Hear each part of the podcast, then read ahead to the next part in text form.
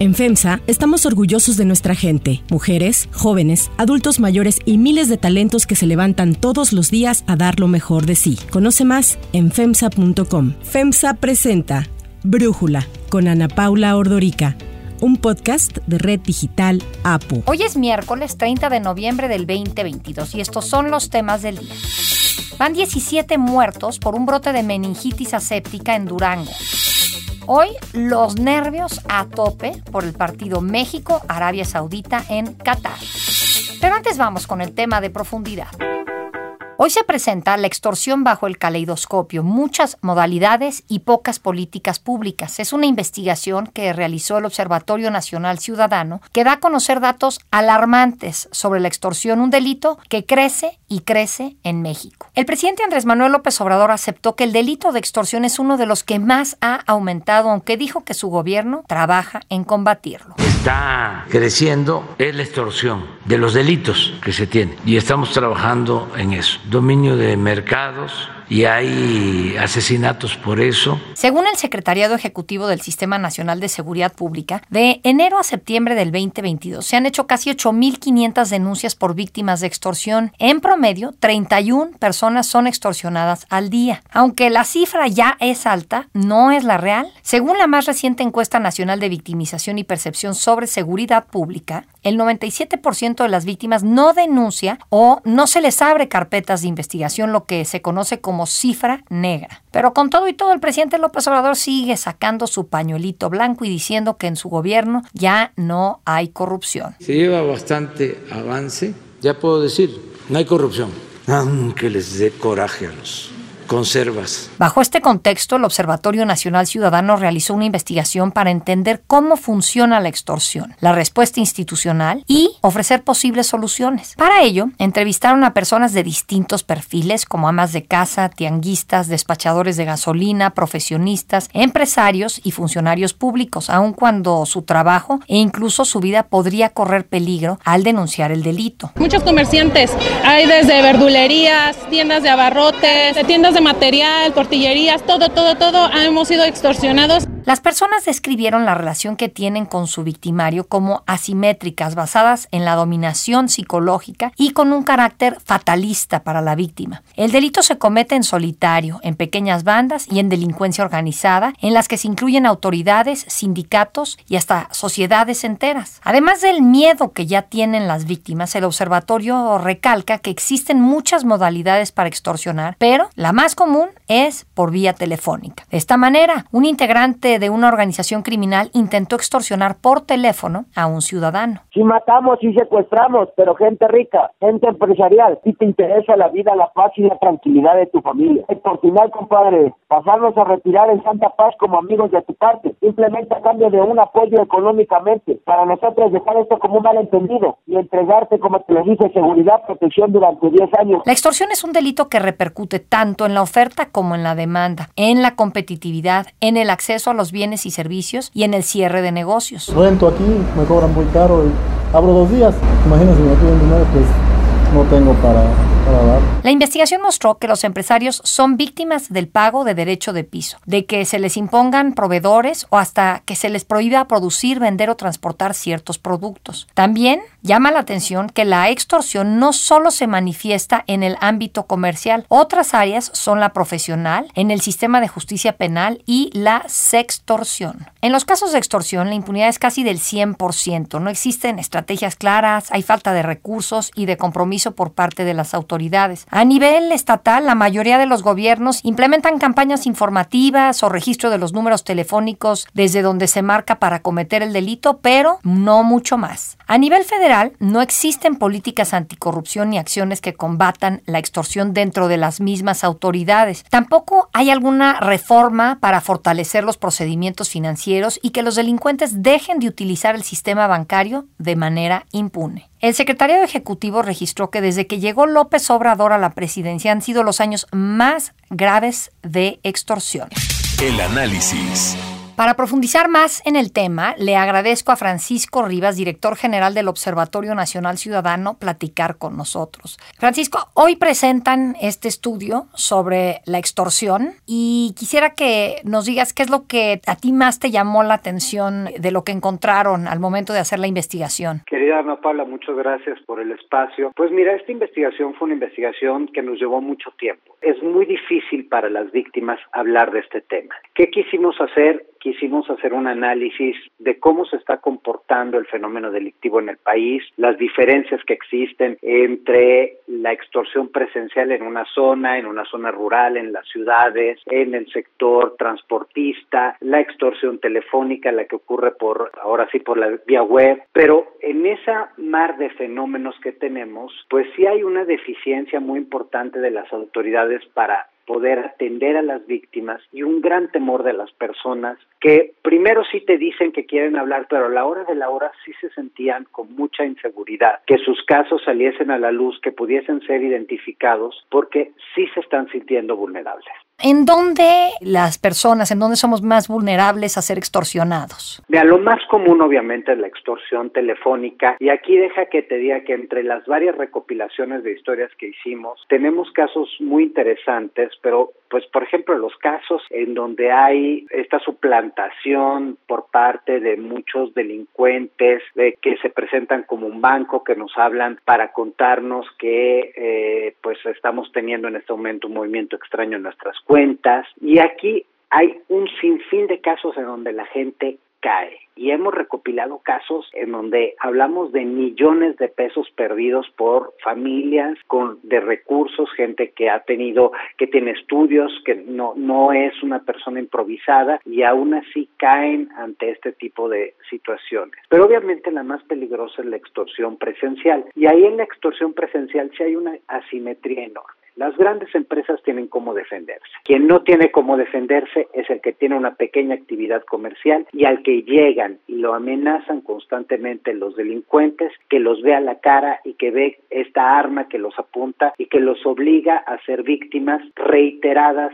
de la extorsión presencial. ¿Qué papel juega la autoridad en todo esto, Francisco? Porque si no hay una reacción ante las denuncias, quizás la gente deja de denunciar. O sea, ¿qué está pasando ahí? Primero hay una enorme distancia entre lo que nos cuenta la victimización y lo que tenemos como datos oficiales. Por ejemplo, INEGI nos habla de que el año pasado, en 2021, hubo casi 5 millones de extorsiones. Imagínate, o sea, es una cantidad enorme. De esta, solo 250 mil casos fueron los que se denunciaron y en solo la mitad de estos, solo en 125 mil, se aperturaron carpetas de investigación. Eso es lo que nos refiere INEGI a través de las encuestas de victimización. Pero si nos vamos a ver los datos oficiales, o sea, imagínate, de las 125 mil en donde se supone que se inició una carpeta de investigación, el Secretariado Ejecutivo del Sistema Nacional de Seguridad Pública refiere que el año pasado hubo solo 8.800 carpetas de investigación por extorsión. O sea, es decir, hay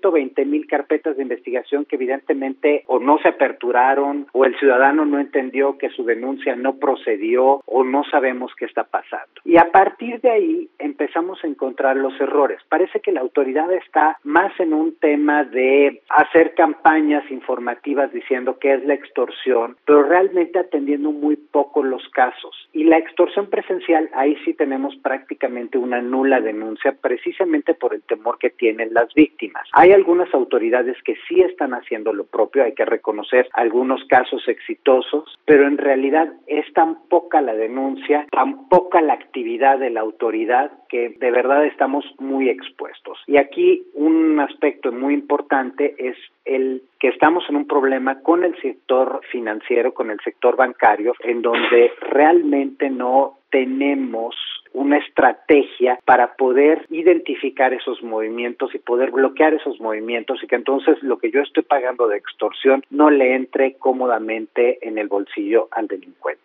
Ahora, cuando dices al delincuente, justo eso te quiero preguntar. ¿Quién extorsiona? Hay también, creo yo, pero ustedes no sé si lo encuentran en la investigación, extorsión por parte de autoridades. Definitivamente algo de lo que vamos a narrar en este que estamos hoy presentando en este documento es que la extorsión la ejecuta individuos. Hay personas que siempre sencillamente se hacen pasar por un grupo delictivo y aquí siempre son los que están de moda. En su momento podían haber sido los rojos o cártel del Golfo. En este momento la marca más famosa para poder ejecutar una extorsión es cártel Jalisco Nueva Generación. Pero luego tenemos a las bandas, tenemos a los grupos de delincuencia organizada que ejecutan este delito y luego tenemos autoridades, tenemos a sindicatos, tenemos a comunidades que se dedican a extorsionar, por ejemplo, los transportistas, y eso pues hace que el delito sea un delito muy amplio, muy diluido, que tenga características muy peculiares y que no sea lo mismo la extorsión que se vive en las carreteras de Chiapas a lo que ocurre en el Bajío, a lo que ocurre en el centro histórico de Tijuana o en la misma Ciudad de México. Y ahí es donde, de nuevo, pues falta una estrategia que desde lo nacional baje a lo local y esas claridades y capacidades locales para poder proteger antes que nada a las víctimas, porque en muchas ocasiones hoy no podríamos entender la violencia que se vive, los homicidios que estamos teniendo, los secuestros que estamos teniendo, las privaciones ilegales de la libertad, las desapariciones, si quitamos de la ecuación la extorsión. Entonces, una persona que es víctima de extorsión y que va y denuncia tiene una alta probabilidad de ser víctima precisamente de la delincuencia porque hay toda una serie de vasos comunicantes de corrupción, de desinformación, información, de negligencia que exponen notablemente a las víctimas. ¿Qué proponen ustedes desde el Observatorio Nacional Ciudadano para tratar de enfrentar este delito? Mira, esta investigación es una primera parte de un trabajo mucho más amplio. El primer elemento que proponemos es reformar la norma, la norma jurídica, y proponemos la creación de una ley general que haga que se limiten las asimetrías que existen en el país. Por ejemplo, hoy todavía tenemos estados que no reconocen la extorsión como tal. Entonces tenemos ahí una, ya de antemano una deficiencia y hacerla un delito que sea concurrente, es decir, que le toque tanto a la federación como a los estados combatirlo, porque en los casos de delincuencia organizada los estados son incompetentes, no tienen la capacidad para poder enfrentar el tema. Pero no podemos limitarnos nada más a una ley, las leyes en México hay muchas y no se respetan. Y ahí necesitamos destinar recursos, capacitar a la gente, generar un libro blanco de buenas prácticas, porque si hay buenas prácticas en México, en Ciudad Juárez, en Tijuana, en el Bajío, en diferentes partes del país hay algunas buenas prácticas que se pueden retomar en la laguna y que pueden ser de utilidad para adecuarse a las realidades locales. Y por último, hacer un ejercicio de seguimiento en donde podamos saber quién sí está logrando combatir este fenómeno. Paralelamente, en el observatorio estamos echando a andar una red nacional de víctimas y estamos invitando a que las personas nos cuenten sus historias, no que hagan denuncias, que nos cuenten sus historias. Si quieren denunciar, el área de atención a víctimas también los puede ayudar, pero ya al conocer los modus operandi, al saber quién está cometiendo qué delito, en dónde están cometiéndolo, si llegan solos, si llegan armados, en qué vehículos, en qué horarios, podemos generar las condiciones para que se persiga este delito. Porque evidentemente quien se dedica a la extorsión trae armas, quien se dedica a la extorsión generalmente se dedica también a otros delitos, quien se dedica a la extorsión trae antecedentes penales y entonces la víctima no tiene que exponerse, no tiene que estar en una condición de vulnerabilidad, porque lo que se puede perseguir es al grupo delictivo a través de las otras actividades ilícitas y de esta manera pues no queda expuesta la persona que está denunciando. Francisco Rivas, muy interesante, muy valioso este estudio que presentan hoy. Muchísimas gracias por compartirnos aquí en Brújula y por platicarnos y darnos tu análisis. Gracias a ti, Ana Paula, y los invito a todos a que descarguen el estudio gratuitamente en nuestra página en www.onc.org.mx, porque este delito es el que está creciendo mayormente y si tú piensas que los cuatro años donde hay más extorsión en el país son los cuatro años de esta administración, evidentemente tenemos que preocuparnos. Gracias, Francisco. Gracias a ti. Si te gusta escuchar Brújula, te invitamos a que te suscribas en tu aplicación favorita o que descargues la aplicación Apo Es totalmente gratis y si te suscribes será más fácil para ti escucharnos. Además, nos puedes dejar un comentario o calificar el podcast para que sigamos creciendo y mejorando para ti. Hay otras noticias para tomar en cuenta. 1. Brote de meningitis.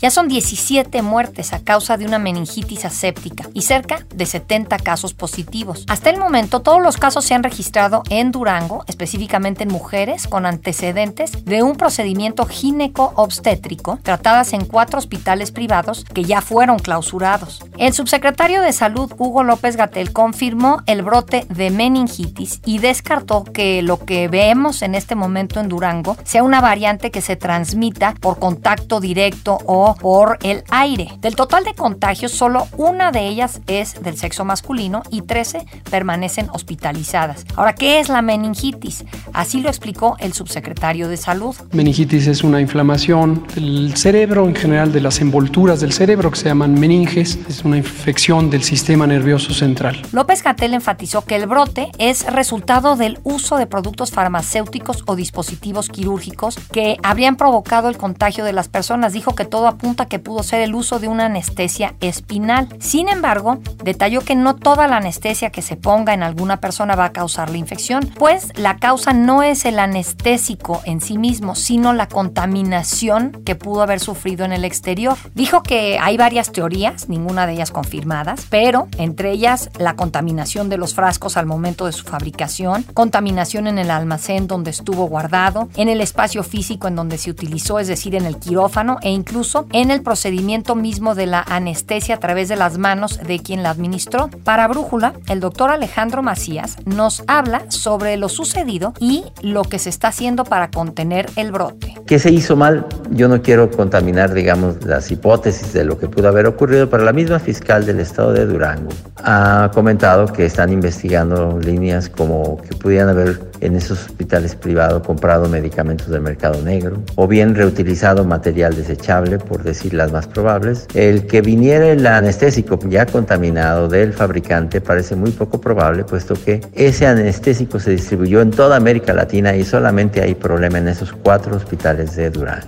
Lo primero que se está haciendo, entiendo, es formar los grupos de expertos, internistas, infectólogos, neurocirujanos, neurólogos, para brindar el mejor tratamiento disponible. También que los fármacos que se han requerido en coordinación con la Secretaría Federal han, ido todos a Durango, que es básicamente eh, anfotericina con boriconazol. A pesar de eso, el cuadro puede llegar a ser grave, no es un manejo sencillo, se va a prolongar por semanas, meses. Tendrá que asegurarse que se inicie el tratamiento lo más tempranamente posible, por eso se le ha dicho a la gente que acudan quienes tengan molestias que fueron sometidos en algunos de esos hospitales privados y que tengan molestias que acudan a que se les para iniciar un tratamiento temprano. Finalmente se informó que se realiza una investigación epidemiológica sanitaria que permitirá determinar cuáles fueron los mecanismos de contaminación y ayudar a identificar a las personas que pudieran estar en riesgo de contagio.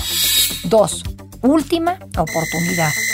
Ayer en Qatar se vivió uno de los enfrentamientos más esperados, no solo en el aspecto deportivo, me refiero al partido entre Estados Unidos e Irán que traspasó a la esfera política. Irán, que mantiene una disputa geopolítica desde 1979, desde el triunfo de la Revolución Islámica con Estados Unidos, cayó 1 a 0 y con eso queda eliminado del Mundial. Ante las protestas que se viven en el país a raíz de la muerte de la joven kurda de 22 años Masha Y que han evolucionado al grado de exigir el fin de la República Islámica, los jugadores estaban divididos entre quienes les piden sumarse a las protestas a través de gestos simbólicos en la cancha y entre quienes los acusan de ser traidores por de alguna forma estar apoyando al régimen al jugar bajo la bandera iraní. Horas antes del partido, CNN informó que los familiares de los jugadores fueron amenazados para que estos no cometieran ningún acto que pudiera entenderse como contrario al gobierno. Y es que más de 300 personas han muerto en la represión de las últimas semanas y al menos 2.000 han sido acusadas de delitos por su participación en las mismas, de las cuales 6 han sido condenadas a muerte hasta ahora. Además, hoy México se juega su pase a la siguiente etapa del Mundial o el regreso a casa y Arabia Saudita se encuentra en esta misma situación. La selección mexicana apenas tiene un punto en sus dos partidos que ha jugado en Qatar después del empate a cero contra Polonia y el 2 a 0 contra Argentina. Estos resultados lo han llevado a rezagarse y ser el último en el grupo C. Para mantenerse en la jugada, México enfrenta diversos escenarios. El más simple obliga al tricolor a ganarle a Arabia Saudita y esperar que Polonia haga lo propio con Argentina. Aquí no importaría el marcador. Ahora, si los argentinos ganan ante los polacos en un partido que se realizará en horario paralelo, los mexicanos deberán ganar y además revertir la diferencia de dos goles. Si Argentina gana por tres goles, México deberá ganar por al menos tres goles también. Un empate entre los polacos y los argentinos obligaría a México a ganar por goleada para recuperar la diferencia negativa, lo cual parece poco probable, no hemos anotado ni un solo gol. Para Brújula, Leonardo Riaño, comentarista deportivo en TUDN, nos habla sobre la participación de México en Qatar 2022. México enfrentará a Arabia Saudita por su pase a octavos de final. Híjole, y acá entre nos luce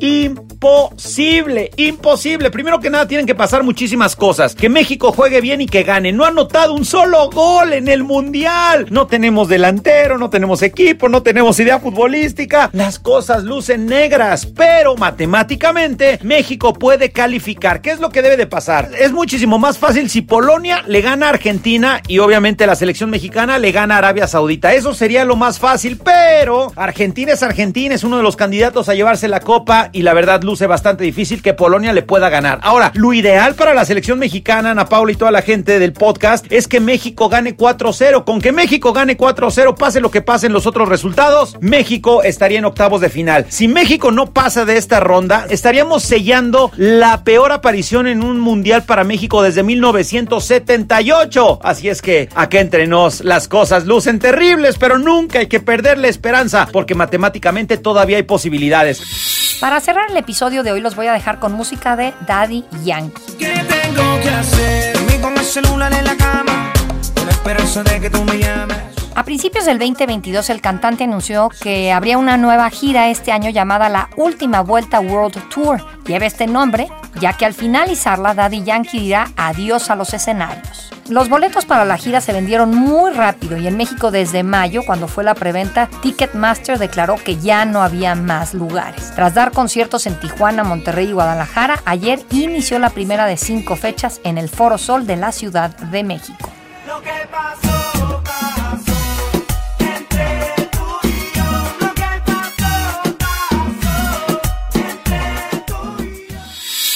Soy Ana Paula Ordorica. Brújula lo produce Batseba Feitelson. En la redacción, Airam Narváez. En la coordinación y redacción, Christopher Chimal. Y en la edición, Cristian Soriano. Los esperamos mañana con la información más importante del día. Oxo, Farmacias ISA, Cruz Verde, Oxo Gas, Coca-Cola FEMSA, Invera, Torrey y PTM son algunas de las muchas empresas que crean más de 245 mil empleos tan solo en México y generan valor como parte de FEMSA. FEMSA presentó Brújula con Ana Paula Ordorica, un podcast de Red Digital APO.